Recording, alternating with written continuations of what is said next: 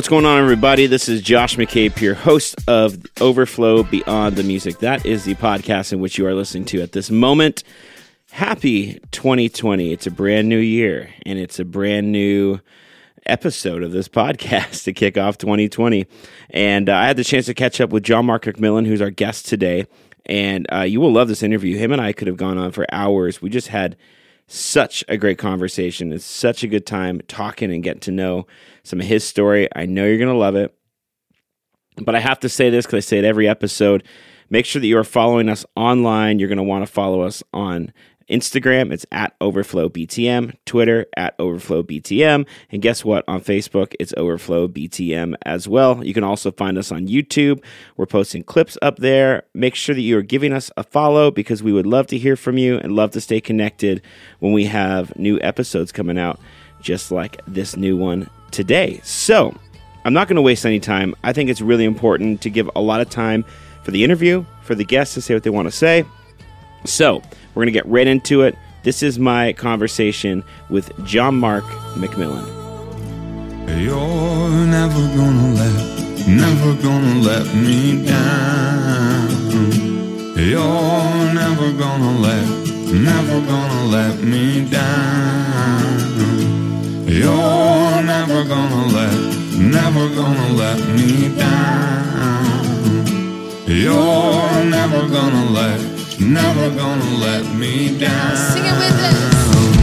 You're never gonna let. All right, everybody, it's my first podcast episode here of 2020. This is Overflow Beyond the Music. I'm your host, Josh McCabe. And to kick off 2020, coming in hot on this podcast, we've got John Mark McMillan. How are you doing, buddy? I am doing great. I am doing great. Wow, thanks for making me the first one this year. Well, you know, I'm, I'm stoked to have you. We had we had tried to get something going in the, you know, I guess before the new year and back in twenty back in 2019. So I guess Yep. you could you could say this is like a year in the making. I know. Last year was one of those funny years. I thought I had a lot of time on my hands, and then I didn't. you know, I started a record I didn't know I was going to make, and then um, really just to kind of kill some time, and then it like turned into a real record. I was like, I might actually finish this. This record might be good. I might need to put it out. So then we kind of went into like, you know, go mode. So Is that is that typically your workflow? Like, oops, I think I'm making a record. Yeah, a little bit.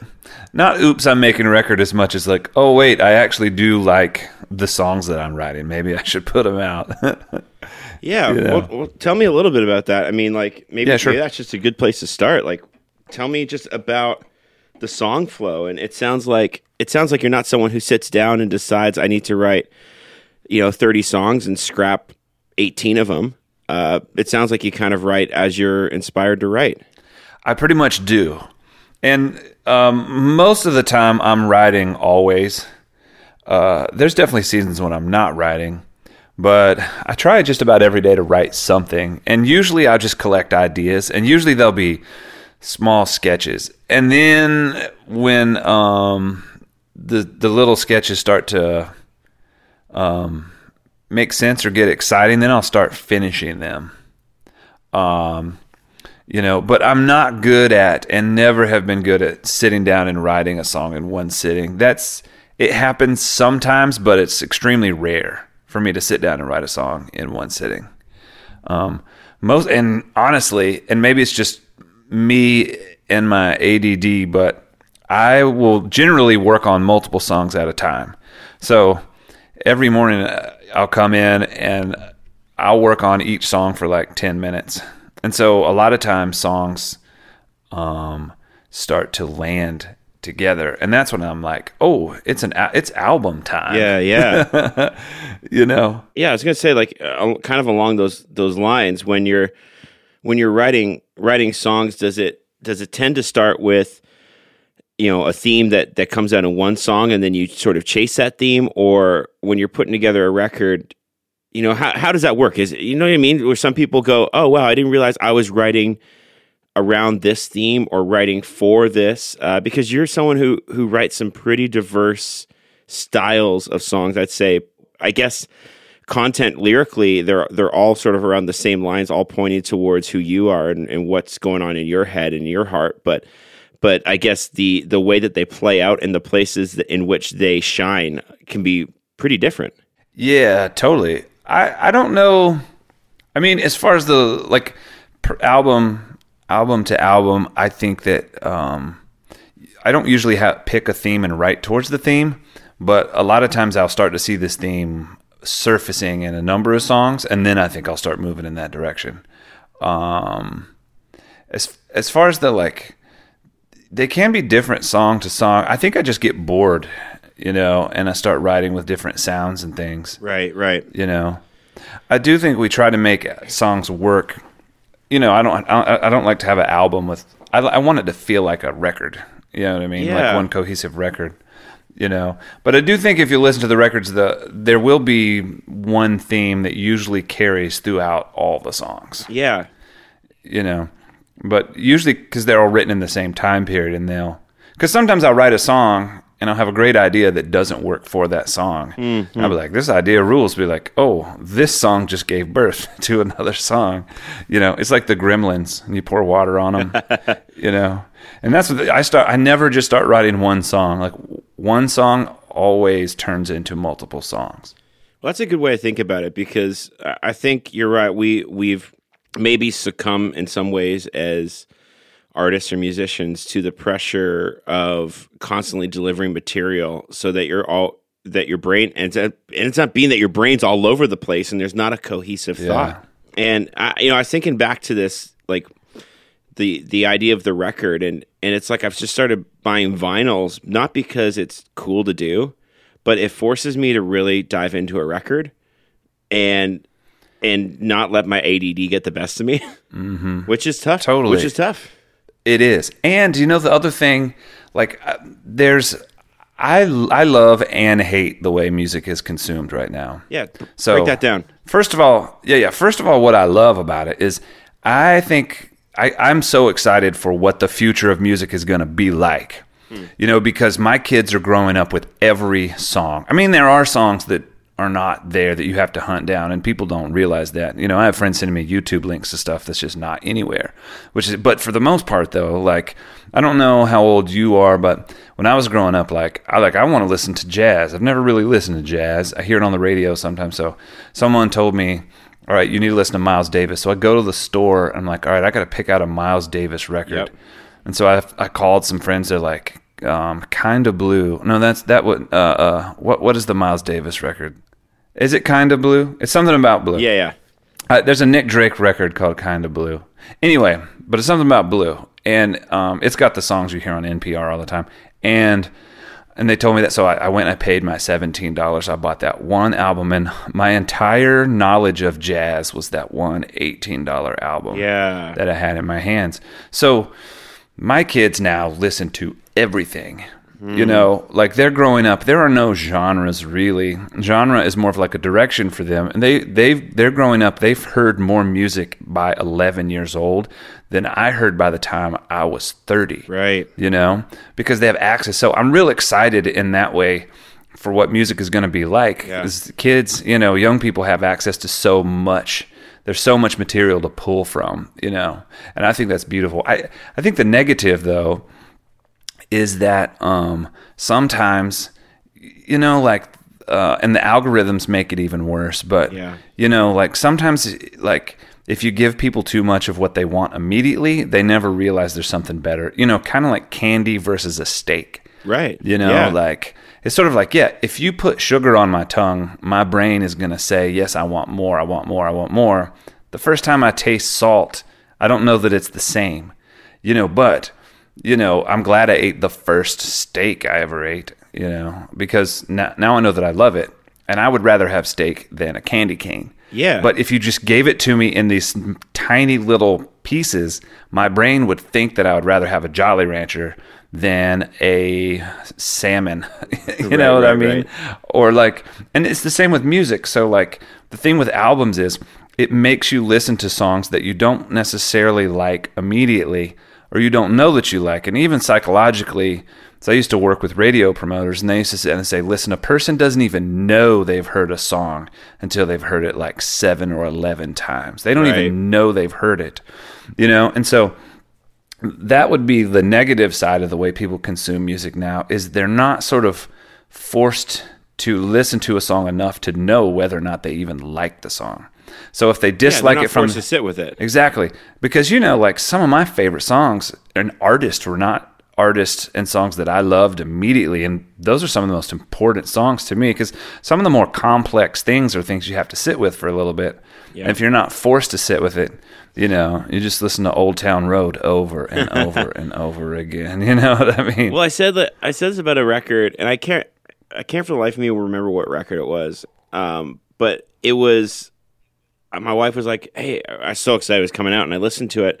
My wife goes, "Did you like it?" I go, "No," but actually, that's a good sign because they're feeding Yeah. me something that's different that I don't know if I like yet. And yet, like, don't you find that normally when you listen to a record the first time, you go, "I don't think I like this. What the heck?" And then before you know, if you give it time, you're in. You start going, "This is my favorite." yeah, totally. I just I needed time to adjust my expectations. Absolutely. And so many of my favorite artists are not artists I liked immediately. It took me a little bit because it is it does take some adjustment. You have to sort of clear a part of your brain to like make place for this artist. But if you never do that, you just listen to the same thing over and over again. You know. Dude, you just set me up beautifully for where I wanted to go. So um, I'm like, this is awesome. Awesome. Because uh, I want to tell the story of just kind of finding your music. Yeah, yeah. and, uh, you know, I had, I was, uh, I'm 32 and I was running some worship events back in Canada. We used to have, you know, guests through all the time. That's where I met Ben Crist from Glorious Unseen. And we'd have, um, and he's the one who connected me with you. And just we would have guests up all the time. And I had heard your song, um, "How He Loves," and if you people don't know the story, just YouTube it. It's there. It's everywhere. You'll find it. We don't need to get into that today. But I'd heard that song, and it was I was so moved by by the worshipful nature of it. And then um, maybe I forget. It was a booking agent you were working with at the time asked if I was interested in having you come, and I said of course. And so I dove into your record, "The Medicine," and I'm like, wait, wait, what is that? What? Hold on, this is not what I expected. When I'm thinking, my first lens into John Mark McMillan is this song "How He Loves" that was performed by somebody else, and and so like, but giving time, I became such a fan of of what your music was, the lyrics, the sounds, the guitar playing, the all of that stuff. And so, tell me just a little bit about your journey into making records because I, I believe you know i'm not sure if there's records before the medicine i'm sure there are but that was my sort of first first journey into that tell me a little bit about you know john mark mcmillan before everybody else worldwide was starting to connect with your music Yes. Okay. How far back you want to go? Let's go. All right. So let's do it let's go I, I didn't really grow up in a musical family, but I loved music. And when I was in you know junior high and high school, I battled depression pretty heavily. It was the '90s, so it was in style. You know, it was Right, hip. It was right. hip to be depressed. Kurt I Cobain. exactly, and I loved all of that kind of heavy music. I think when I was younger, I grew up list, I grew up listening to more. Um, you know R and B and hip hop and especially like radio pop that kind of stuff. And then as soon as sort of junior high hit, it was all like just super heavy music, you know. But I always loved it. I always really loved it, and I always sort of imagined doing it, you know. I I ended up. My parents were probably worried about me in my teenage years, and so they knew I liked music, and they um they would uh so my my dad had a church a store little storefront church and and he knew I liked the musicians. They were a bunch of uh, really cool older hippie guys, you know, from the 60s and 70s. You know, so they grew up playing like all the like um, Eric Clapton and the Beatles and um, you know that kind of stuff. And so I and so my parents loved that I liked that, and they would encourage me to hang out with these older guys, and they would teach me all those sort of classic rock songs. And that's really when I started playing. And I never really thought I would play worship music, but it was it was something to do. You know, they let me play along with the band, and I wasn't very good, but I liked, you know, the connection. You know, Right. And then there was a moment, and I say a moment, but really it was sort of like a season when I just sort of decided like I don't like um, the person that I'm becoming. And I mean, this I was really young, so this is a really big thought to have in like high school and junior high. I was like, I really don't like the person I'm becoming. Um, you know, and I don't like who the world is telling me I'm supposed to be. Um, and I think I want to try to be somebody else. I think I'm going to try to do this God thing. I also think girls were involved because there were girls there were girls at church and they were nice. They were nice. They weren't mean, you know, and and a lot of my friends were church guys. It's like I'm just try this Jesus thing, which you know, being a pastor's kid, I think you don't feel like you have a choice. So you immediately just say no. You know, I was like, no, I'm not going to do the Christian thing. I'm not going to do the Jesus thing because it's expected of me. And that's a little bit of my personality anyway. Anything that's sort of expected of me, I t- my first reaction is to push back a little bit I resonate with you that. know and so um yeah but i'd made this decision it's like you know like this is gonna hurt my pride but i'm gonna i think i'm gonna try to do this and what's really interesting i never had this like i guess i had these different moments i could talk about but really i just felt like oh wow the, all this stress that i've been dealing with like my life hasn't changed much but i feel much more capable of dealing with my day-to-day issues you know? And it was sort of like um it wasn't a massive revelation or anything you know? And so i was like okay now what am i going to do and i was like well first of all i got to find some music i can listen to you know i gotta you know i gotta find some you know and so i um Did you consult one of those uh, one of those posters that says if you like uh, Green Day, you will like Oh, uh, definitely. Steven Curtis Chapman? yes, we used to love and laugh at those posters. I know they're so funny.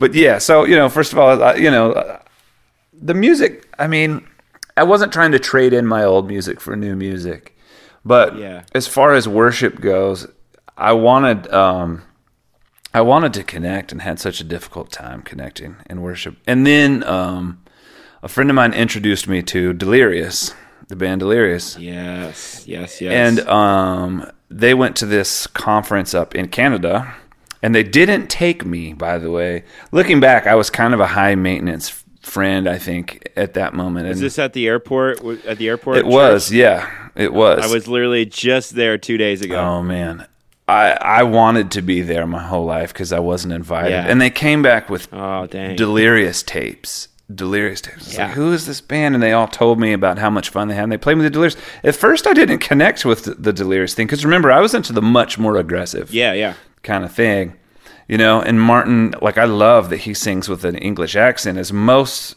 British artists change their accent when they sing, Right. You know, or they they tend to lose it. I at first I had a hard time connecting, you know, but but it's sort of like we were talking about before. But over time, as I started listening to it, it's like I just had these moments in the car. I would drive around and listen to Delirious in my car, and sometimes late at night when I was in my sort of depression zone, I would because that's what I used to do. I used to wake up in the middle of the night and go drive, Right. and I would put the Delirious CD in, and I would sing along, and you know I would rotate between Delirious and Bob Marley and like the Braveheart soundtrack. Epic. Yeah. you know and um and so i was gonna go to college and i did not know what i wanted to do the funny thing is i wanted to do music and i didn't think for a second that i could have done it. Right. because i really didn't start singing probably until i was in my early 20s mm. i really didn't start playing the guitar until i was like in my late teens.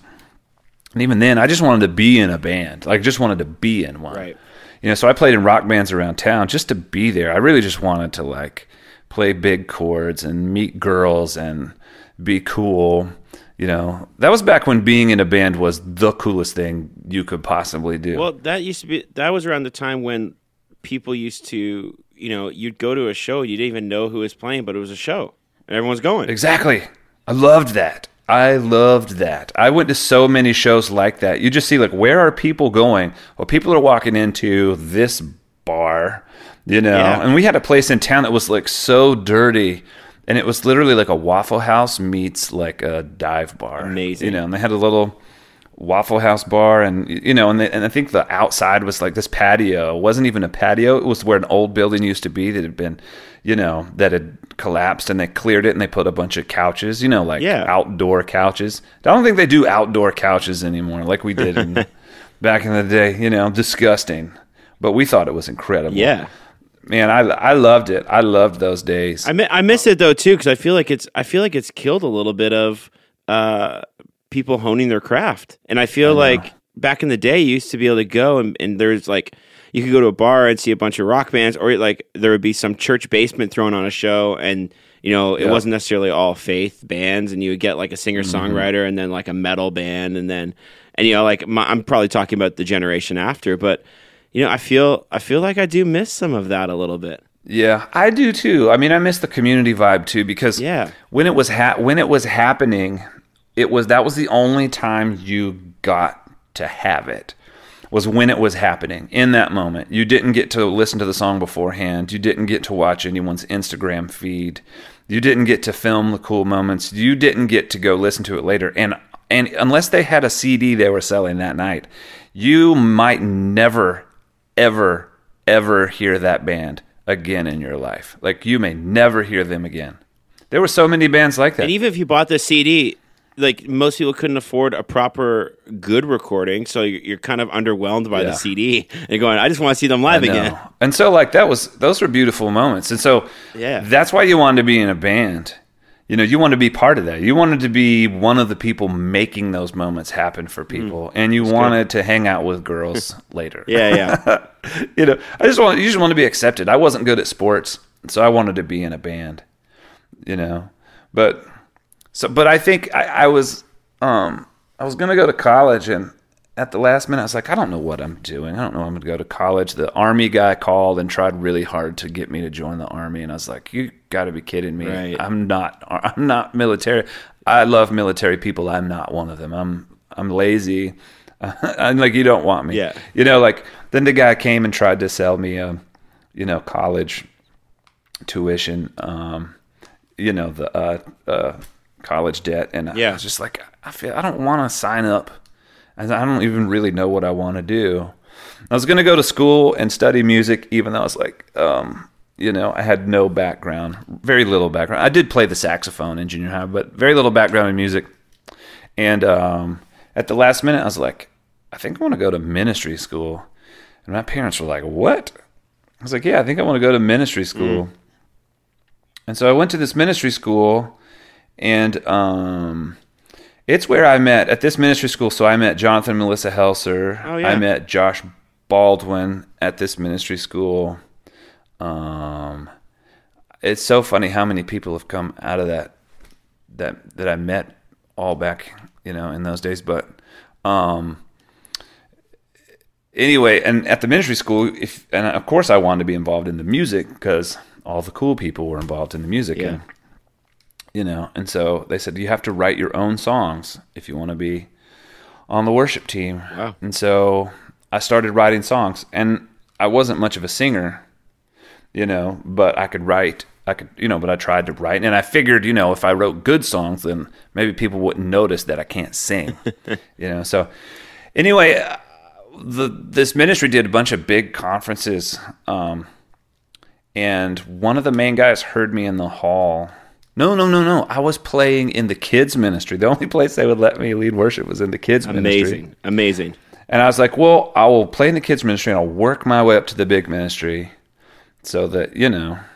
Um, I mean, I had a, I think I, my, I, I had some pure intentions too. It wasn't all about getting a leg up, but you know, I was young. Like I just wanted to be cool and accepted, and you know, I thought this is my path. But there's a natural drive when there's a gift and it's God given. Yeah. You want to steward it and you want to see it grow. And I, I kind of think there's nothing wrong with with feeling that you want to maximize the potential of this passion you have. You know, and it's a good it's a good thing. I think too many people Definitely. too many people. Um, I think. I think we've lost the the diligence of hard work in, in ministry today because everyone's trying to be falsely humble. I agree. I agree. And you know what? I came to this revelation not long ago because I've I've grown up. I've known so many pastors and leaders. You know, I've grown up with their kids, and now their kids are pastors and leaders too. Yeah. You know, like pastors and leaders are always talking about selfish ambition, and I realized not long ago, I was like, oh, it's because that's their thing. Like they all like have selfish ambition, so Right. that's the thing you always talk about. That's what they. I'm not I'm saying that's what they deal with, but some people like need a little bit of get up and go. Yeah. you know, a little bit of good ambition is probably not bad, and the false humility thing is really hilarious. I love, I love comparing because I've been in the rock and roll world and the worship world. Yeah. and I love some of the differences. You know, like in the worship world, people pretend not to be ambitious, but they secretly are. Yeah. You know, in the rock and roll world, they just are, and so I kind of prefer, like in the rock and roll world, when you play at a club. The guy's going to be a jerk to you, but you know exactly where he stands. A lot of times in church, you're like, I'm not sure Yeah. if we're cool or not. you know what I mean? Well, I was saying this But- to my wife the other day. She's like, I, I sometimes you know if I've got some time, I'll go do some like country cover gigs or whatever, and you know you, Yeah. you, you play your your classics. You play a couple Stapleton, and you know you play a couple of the songs that you grittingly play, like the Kid Rock all summer long deal and whatever. but I go, it's just a different kind of fun because I can finish and go, I slayed it, and I was freaking awesome and Yes. everyone else thought I was awesome. And it was like oddly fulfilling for a moment to be like, man, other people like this gift I have Yeah. and the hard work I've put into it. And I kind of go, is it is it really that bad to get off stage and go, man, we slayed it. We took what the Lord gave us, maximized its potential, and we sounded great. But I I, know. Or I don't know. Yeah, yeah, What's wrong or- with that? no, or like I sometimes, and I'm getting, you know, I'm, I'm getting, I'm not, not that I'm old, but I'm in my four. I'm, I just turned forty. I feel a little bit old, but not that I don't feel old. I've just, you know, I've been in the worship thing for a little bit, or I did it for a while. We can talk about that later. I did it, and then I didn't do it, and then I don't know what I'm doing, but we can talk about that later. But I, sometimes I want to walk up to worship leaders and worship bands and just like kind of like tap them on the back of the head and be like, look at the other people you're playing with. Like, you don't have to ignore each other to worship. Yeah. you know what I mean? Like, God, see that drummer? God created him. He's awesome. Look at how he's smiling right now. Smile back at him. Have some fun. You know what I mean? Like, I know exactly. Like, we're you don't you don't have to be a show off. You know what I mean? But like, notice that there's other people on the stage. Like, open your eyes and look at the people around you, because like God is doing something with them. Like, go up and like push on the guitar player. Like, go like kick a mic stand down because it's because you know because you love each other. Well, you know it's, what I mean? it's Like, the same kind of thing where you go, you know, if I was to go, I've accomplished this, I did this, I got Yeah. these things. You you instinct like anyone who's a decent human being, you honestly go, well, yes, if you really ask me, God God did all those things and used me as a vessel. Yes, we know that. Like we or like you can say to a worship leader, like, oh man, worship was so good, the band was so good. Well, eh, yes, obviously we know it was all about giving glory to God, but that's the basic. We're if we didn't have that as a foundation, you'd be a complete jerk and not on the team. But it's like, oh man, it's like we feel like we have to over explain ourselves, and it's I think it's taken the joy out of, or I guess the fun out of yeah. out of being part of worship. Yeah, totally. I think so. I just, I hate. I think one of my big pet peeves, and it's not it's not a judgment against any particular person. It's more just a culture. But I hate when I go to a big like worship event and there's this massive production, which I'm not against. But there's this massive production, and there's a bunch of people on the stage, and they all look like they're alone. You hmm. know, it, I hate it. It kills me. I see all these pictures because like if you're Bono or if you're Chris Martin, you use the production to to clear the gap between you and the people, right? Right. Because the venues are playing are so big. You know, if you if to get closer to every person, you need that production. I feel like in worship sometimes though, the production we use the production to like distance ourselves from everybody else. Hmm. You know, like so I'm not anti-production at all. I just I'm just all about people not pretending they're all alone on the stage. You know, like Yeah. you know that bums me out. But Yeah. anyway, back to the kids. I was in the kids Oh, ministry yeah. trying to work my way up the ladder.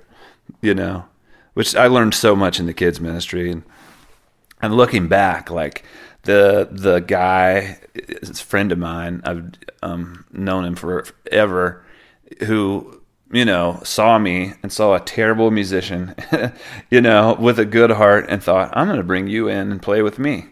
You know, and so many people that he used went on to do really awesome things. I don't think I ever would have if he hadn't have brought me in. But there's a bunch of Nashville guys playing in the big band, and they walked by the kids ministry on their way to wherever they're going. They heard me play, and they told the worship leaders in the you know in the conference like you got to hear this guy's song. And so the first time I ever really played in front of a group of people Yeah. one of the very first times I ever played in front of a group of people. I played my original song in front of like 6,000 people.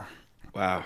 Having never played at like really even a small church or a medium sized church, it's like, mm-hmm. so, and not being much of a singer and not knowing how to remember a melody, like, they brought me up to sing. And so I started singing these songs, and people would ask me, where can who- where's that song from? And i was like well i wrote it. And they're like well do you have a cd i want to hear it again. You know they want to take it home. And um and i didn't you know. And after a while i thought well i really need to make an album so that people can listen to these songs you know. So Yeah. it's like total the it's like complete opposite of the way things work for me now. Now i got to write songs and figure out how to make people care. Back then people wanted the songs. It was like supply and demand. I was like oh man i got to make these songs because people want them Right. you know and that's really how it started for me you know we started making songs and um i started recording so there were two albums before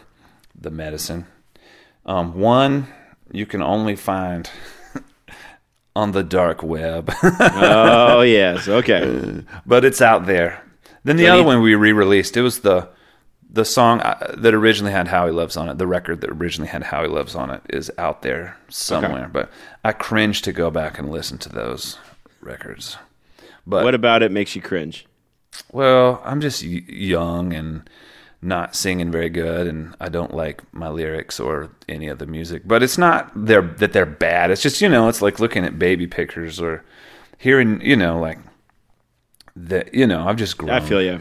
Yeah. So it's always hard for me to. It's always hard for me to go back. Tell tell me a little bit about some ways that that you feel like you've grown since those those early days, or since you know singing those songs for the first time and and having people hear them and resonate with them. How how have you changed since then? Well, man, I've changed a bunch. So that was that all happened, you know, 20 years ago.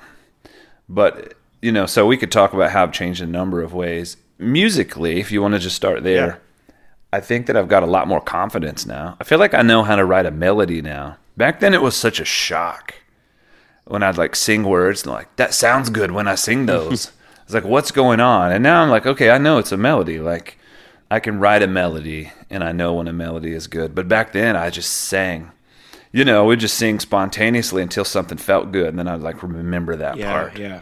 You know, and that'd have to be the song. Um, and you didn't have your voice memos on your phone everywhere Right. you went. So I'd like sing it. I, I was like, I swear this was good. I wrote it the other day. I don't know what I'm doing wrong. I wasn't very musical. So it's really hard for me. I've become more musical. I still don't consider myself like a musician, but I know a little bit about music and I know I'm much more confident writing, writing a melody. right. And I've got a lot of tr- I've got a lot of tricks now to writing songs. I think um, I'm I enjoy the craft a lot more now than I did back then. It was just all like magic. I was like, I don't know what's happening. Yeah, yeah. Just you know, this is a song. I, and it used to take me a year sometimes to finish a song because I didn't know how to go from one part to the next. you maybe know? that's the best place to be, though. Maybe it's the it was the discovery of discovering something new when you don't actually have a roadmap for how it's you know it's i've always thought about it this way it's it's why i find in our lives god rarely uses the same method twice in our lives because we would make it a method and we would turn around and start expecting god to always show up that way whereas i think the discovery of discovering new roads is is something interesting uh, when it comes to songwriting I agree. I totally agree. it. Yeah. So so tell me just a little bit about like just some of some of the methods uh, that you know you just talked about just discovering not really a knowing how to fully write a song or even what was working, but but now you feel like you've hit, hit a bit of a stride or at least have some experience probably of knowing what has worked and what hasn't. Yep. Well, I think one thing is I learned that you can copy other people and it's hmm. good. You know, like early on, especially like in church, everyone's like, you have to be original, which is really funny how they shout so much about being original in church. But like, the church songs are much more similar to one another than songs outside of church most of the time Yeah, yeah. right? I think so. You know, not. I mean, I'm, I'm not down on. I'm not down on it, but you know, but later on, as I started to study, my all of my heroes copied other people. You know, and I started to realize like becoming a musician, becoming a writer is is like learning how to speak. You know, and in the beginning, you learn how to speak by mimicking other people. And then over time, you start to develop your own voice. Right. You know, but even then, like, you know, like you have a subtle little Canadian thing. Yeah. You know, even though you're your own person, Yeah. like you pick up on the people that you copy, you know. And so like I realized like, oh, not only is it okay to copy people, you can choose the people you want to copy. Mm. You know, like you hear like obviously Tom Petty is listening to Bob Dylan and Elvis and obviously Springsteen is listening to Bob Dylan and and Bob Dylan is listening to Woody Guthrie and you know and you you hear this sort of um you hear this thread and and th- and I actually love this about music, you know. So in a sense like you you don't really create anything from nothing. Everything you create is really something that came to you in some sort of package and that you've taken you repackage and you send it on. And I love that idea because it means you're more of a link on a chain. You're more of like a stream, part of a stream, than you are just sort of this independent thing that's sort of existing by yourself. Right. You know, and especially in worship, this is beautiful because this means there really is only one song. Right. You know, like there, you know, there aren't multiple songs. There's one song with a million movements to the song. You know, and that's how it is. Music, just music in general. Like all music came from somewhere else. You know, I know David Byrne talks about in his book, The Way Music Works. He talks about how, um, you know, we think music, we think music comes from the inside out, and creativity comes from the inside out. But really, creativity is the way you respond to the world around you. You know, we were talking earlier about how hard it is to stay focused when you're not in your own space, Yeah. your own inspired space. That's because it really does affect you, like in a literal way. You know, because your creativity is basically you're responding to the world. You know, like birds in San Francisco changed their um, the scale that they sing over time. They change the notes or the pitch because as the city grew, they had to cut through the noise, and so they had to change their sound, or they weren't going to meet other birds and make baby birds together. Right, right. You know, so we're basically the same thing. You know, as the world is full of noise, and you got to figure out how to how to make your song in your day cut through the noise in a way that makes sense to the people out there who need to hear your song. You know, and so you're just taking the other song and you morph it and it, you put it out there, and then someone else hears it, hopefully, and they take your song and every other song they heard and they turn it into something else, you know. And then so over time, over you know thousands of years, we see this thing morph, but it's really all one song in a sense. You know what I mean? Yeah, oh, yeah, absolutely. Because I think that the reason I started this podcast is that the song I hear is just is just the portion. Like, there's so much more to you than the song that is written. Yeah. And I feel like if if I can understand you better and your journey better, I can understand the songs that you write better. Yeah, totally. and it'll help me connect with them better. It's a million times like I I had never listened to Billie Eilish or you know the big craze is her right like now, and everyone's like, oh, best record ever, and it's obviously yeah, it's pop, and I never if everyone if everyone tells me to listen to something, I'm not going to listen to it just because I'm going to be stubborn. Yeah. And but I watched this video with her and her brother breaking down how they did the production of a song, like it was like on a Rolling Stone thing. Yeah. and I was like, "Dang, I like this girl's creativity. Like I like where her head's at. Yeah. I may not like her music, but I'm going to give the record a chance." Mm-hmm. But again, I connected with the personality. I connected with the process, and and that to me helps bring a song to life. Yeah, hundred percent. I think a song is always uh, sort of a slave to the context. You know, I mean, there are things about a song you might like immediately, you know, but I remember like my wife, she didn't like Springsteen, but she took, she knew he was my favorite. And she took me to see him and she, she liked him at the end of the night. She, you know what I mean? As the music didn't change, as she did, you know, she's like, oh, I get it. Yeah. But I think, I think all music is like that in a sense. It's like, and that's why like I don't like, I, I used to be really critical, I think, of music and bands, and I've sort of decided like I'm kind of done with that. Like uh, because it, it, I used to, you know, like I don't say music isn't good or a thing isn't good anymore because really at the end of the day, it may just be I don't have the right context. I was born at the wrong time, or Yeah. I didn't hear it at the right time or the right way, you know.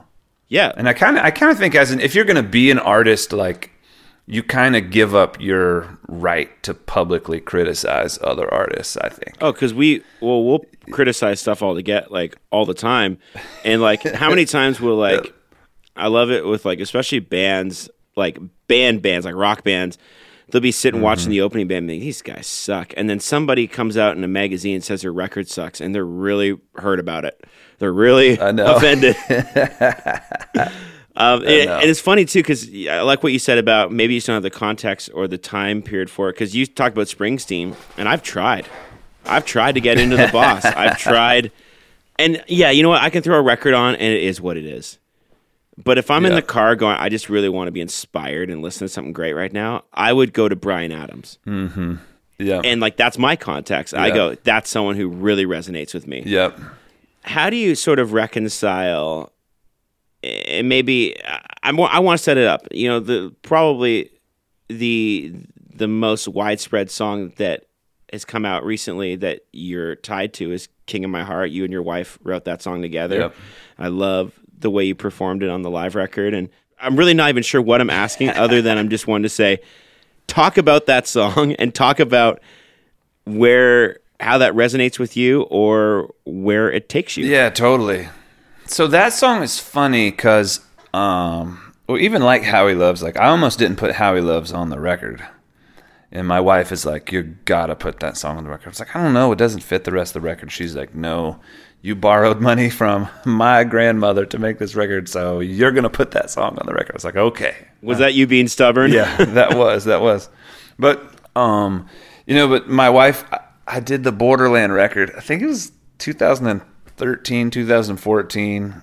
Um, and at the end of it, um, I wanted to do a project with my wife. We had done things together when we were young, and then after we started having kids, we didn't travel together so much anymore, and we um you know we had a good relationship but i missed it you know and so and and honestly she had written some cool songs and i wanted her to do her songs but she was really um she felt a little bit overwhelmed at the prospect of doing an album on her own so i said okay well tell you what we'll do an album together you write a couple songs i write a couple songs we'll do a couple of your older songs and um, the process took a long time. The producer we were working with got really distracted, and so it only turned into an EP. But say I wrote "Heart Won't Stop" with a little bit, with a, a couple of chorus ideas from her from a long, long time ago, and then she wrote "King of My Heart," and I had this bridge idea that I've been holding on to since Borderland, the "You're Never Gonna Let Me Down," and I was like, I think this will fit right on the end of your song, and so but I didn't really think I didn't dislike King of My Heart, but I really didn't think much of it. At first, it was really like a kind of like a hymn, and I was a little bit tired of the folk, like let's end everything on the one. You know what I mean? And I was like, Yeah. uh, you know, so this can spice it up a little bit, you know, because it's just super folky and kind of hymn like at first, and um, and so it, you know, so we did the we did the EP and we put it out. It came out the day Apple Music launched, and I don't know if you remember when it first, you know, so our whole marketing plan, and we're independent, so we do a little marketing plan. We're gonna like help, we're gonna spread the word, do some lyric videos, and buy some Yeah, buy yeah. some ads and do some stuff.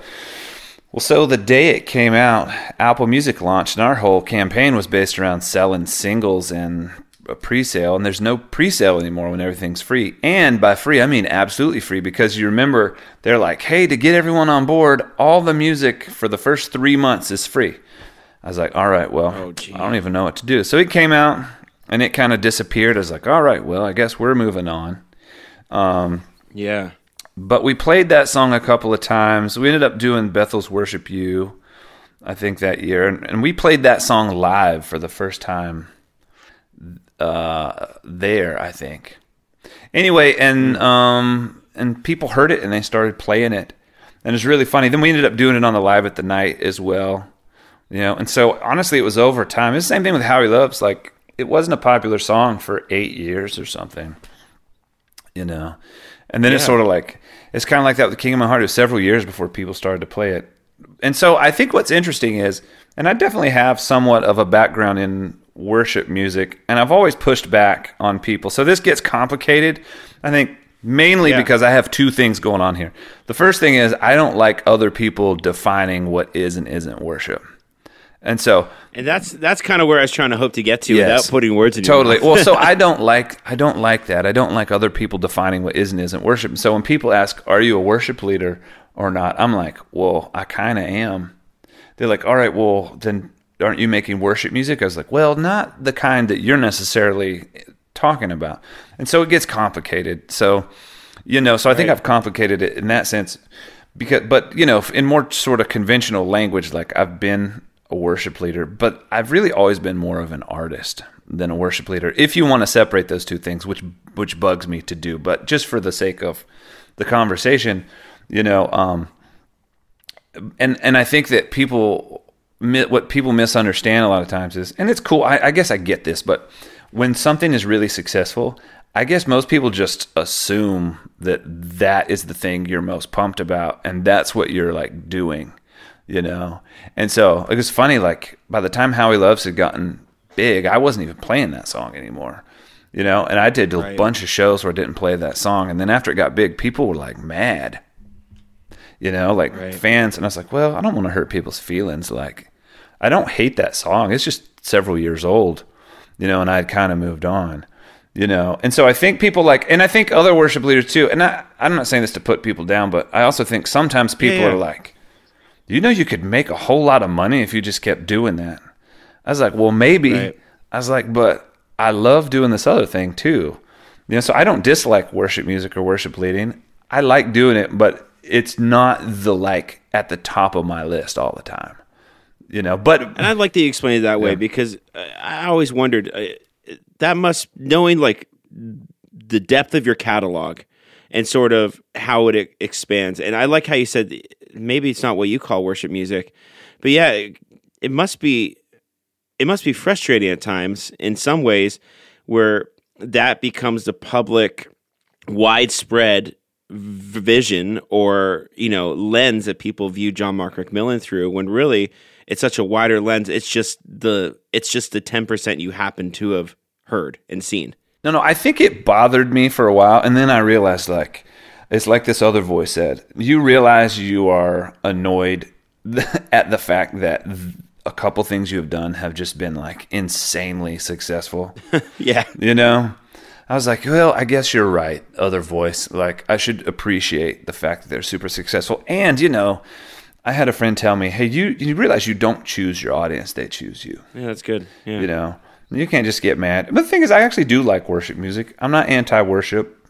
I like it. You know, like I like doing it. Um, it's just whenever I sit down, like if ever I'm like, I want to connect with God. Right. The songs I write when I connect with God, like just go somewhere else. you know, Yeah. They never sound like songs people want to like sing in church, or very rarely you know and i guess just early on i was a little bit of a, um, an idealist. I thought well you write worship music by worshiping not by like writing a song that you know people are going to sing and you know and then later on i was like no you you write a worship song by writing a song people want to sing half the time you know? But for me it's all worship in that sense that it all or most of it comes from that place. I mean like even like i've tried to do things in more of a general market. And a good friend of mine, I've had a sit down with a good friend of mine. He's in a pretty big general market rock band. And he's like, man, he's like, you're one of my favorite writers. He's like, you realize if you would just write more about relationships, like you'd be more popular outside of the Christian world. I was like, yeah, but I like, I'm just obsessed with like God and these existential ideas about where we came from and who we are, mm. you know? So maybe one day I will sit down and write more relationships, relationships. Well, songs. you know, but I just want what I want to hear what you want to write, and that's Yeah, I yeah. think that's why people connect with it. And I honestly think that if you try to pursue anything beyond just what you want to write, may, maybe King of My Heart doesn't exist. Maybe How He Loves doesn't exist. Maybe some of the other songs don't exist because Yeah. you you don't chase those roads because you're trying to you're trying to you know grit your way through another one, and Yeah. so just keep flowing. I guess is, Yeah. is the the the lesson for us Yeah. all. Well, totally. And honestly, I've tried really hard to not think too much about it. Like, I actually like the idea of having a worship song on an album with a bunch of non worship songs. You know? agree. Like, I just think it's cool. Like, to me, it says something. You know, it says, it's, to me, it says, oh, this is real.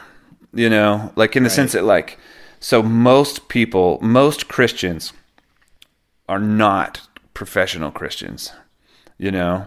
They're like so their worship song needs to exist on their drive to work and when they're in the cubicle or when they're on the laptop or when they're you know like you know swinging the hammer or programming or raising the kids like you know so like worship is a part of their normal life. Like they don't have the um convenience to like take a sabbatical year. You know what i mean? Or Yeah, or to yeah. like they don't have like the prayer room they can call in the intercessors when they're having a bad day. Like like worship has to be part of their actual life. And so Mm-hmm. i i always or always after a while i started to believe it is really cool to have a worship song on a record with non-worship songs because this is much more of an example of what i think a christian who a christian is you know is the worship exists in with the rest of your life. You know it's not separate from the rest of your life. It's part of who you are you know you're not one person on sunday and another person on monday. You're the same person you know? Yeah. and so i like the idea that like all those things can exist together. I think it's confusing for people but i Well, like it's it. confusing for people who whose job is to put things into uh, categories and and you know what I mean. Like I think I think we get forced in those categories a little bit because there are, and that's that's what's great about the fact that you're so independent is that no one gets to define what you get to release. You could release a uh, a country song about back roads and trucks if you wanted to, and or you could release you know uh, whatever. Like you could go, you can just do what you want to do. And I think that no matter what, um, you know, you're you're going to be you, and that's that's what I love and appreciate you about you, and why you're why you're on this podcast, and why there are some successful artists that are not. So, well it's taken a long time i think for me to be comfortable with who i am you know yeah, And it's a daily conversation I have. It's probably the first thing I think about when I wake up in the morning. I'm like, all right, what are you going to do today? Like, I have to do something creative and I have to do something, I have to get something done every day. If I do those two things and then have some sort of like, you know, fun with another human being, you know, Yeah. then my day is good. It's like I just, I need those three things every day you know i usually wake up in the morning and be like all right who are you going to be today you going to be the creative one or are we going to be the like uh, achiever today you know and whichever one i pick the other one is going to sneak up on me and be like hey you're not totally happy with this you know yeah. Well, Yeah. well, would you say that you're uh, that you're a pilgrim? i would i definitely am There we go. So I, I let's talk about that new song. You just Yeah. released a new song. Um, wow, four days ago. So on Friday. Yep. Um, we're it was released on January the tenth, and it's called Pilgrim. You can find it on Spotify, Apple Music, uh, everywhere you can find music. You'll find this song. So tell me a little bit about this new song, and and why it's a single and not a record. Yeah, well, totally. Well, so when I was writing the song, I remember the day I wrote it. I'm trying to remember what I was actually thinking when I wrote it. I guess I was just thinking about like um, this whole idea of you are not you are not who you are right now, right? You are this person who um, is in constant motion, you know. And people get weird when I talk about this, but I'm like, if you really think about it, it's not weird. Like you are not a static thing, right? You are more you are much more like a stream than a rock you know like you are constantly changing like you're different than you were yesterday different than the day you were before you know and i was just thinking about like you know, um, the world is changing and I'm changing, and I like it some and I don't like it some, you know. But I feel like in that moment, I was like, you know, Lord, I'm comfortable with whoever you're making me to be. I'm totally cool with it, you know. And more than anything, I don't want to miss out because this is my biggest, which is really funny because I feel like as a musician, like as a singer, as a songwriter, like your job and your favorite thing in the world is to be in the moment, right? Because that's what you do with a song. Like you you you make a moment and you step into it. That's like all you do, you know. Um, I'm always either there or I'm like way out in the future, you know. And I, f- I feel like as I'm getting older, I realize like the achiever in me and this sort of like creative ambition I have like is fun, but I also realize like it distracts me from what's happening right now. You know, I'm like I'm like I'm changing. I'm constantly changing, um, and the world's changing, and it's changing a lot faster than it seemed to ten years ago. And my kids are changing, and I'm like, if if I don't um, if I don't pay attention, I'm going to miss some really beautiful opportunities, you know. And like I, there's a John Lennon wrote a song where he says something like, um, "Life is what happens to you uh, when you're making other plans." Mm. Right? Life is something like that. Life is life is what happens to you while you're making other plans. You know. And I realized like I'm kind of on this journey. Well, which is real funny about a pilgrim is like you're thinking like I'm going to be in the future. A pilgrim is like where I'm going, but to me, pilgrim is more about like, hey, we're all walking on this journey, for lack of a better term. Like, I think when you get to the end of it, if there is an end, you know, because we always think of things beginning, middle, and end, but like maybe there's not an end. Maybe it just keeps going. You know, maybe it just keeps going. Like, um, you know when we get but when we get to the end you know and if we look back and think you know all this time all i could think about was where i was going. And i paid no attention to what was happening on the way there. Like i think i would be sad. Yeah. you know Yeah. because really really beautiful things are happening like right now you know. And so like pilgrim is kind of on the surface a song about the future but sort of in reality it's a song about paying attention to where you are right now you know? Well, man, I I uh, I had a chance to listen to it and dive in last night. Listened to it again today, and uh, I mean, if it's all right with you, we're gonna play a little clip of it coming out of this interview because I'd love people to get a taste of it.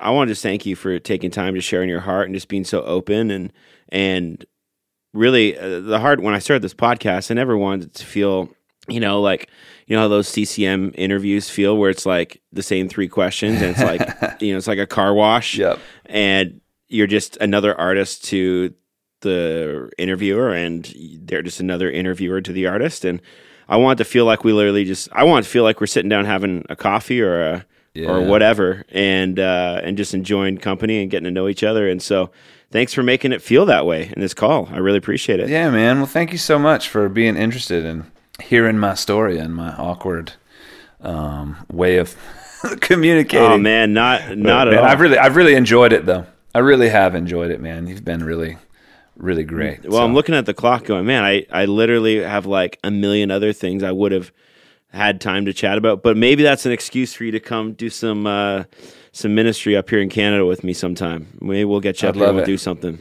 yeah, that'd be amazing.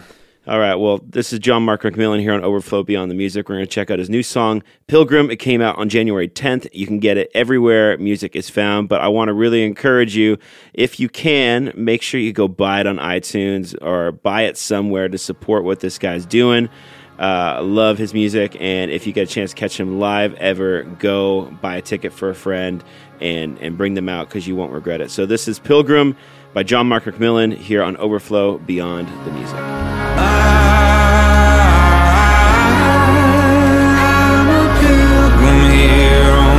Side of the great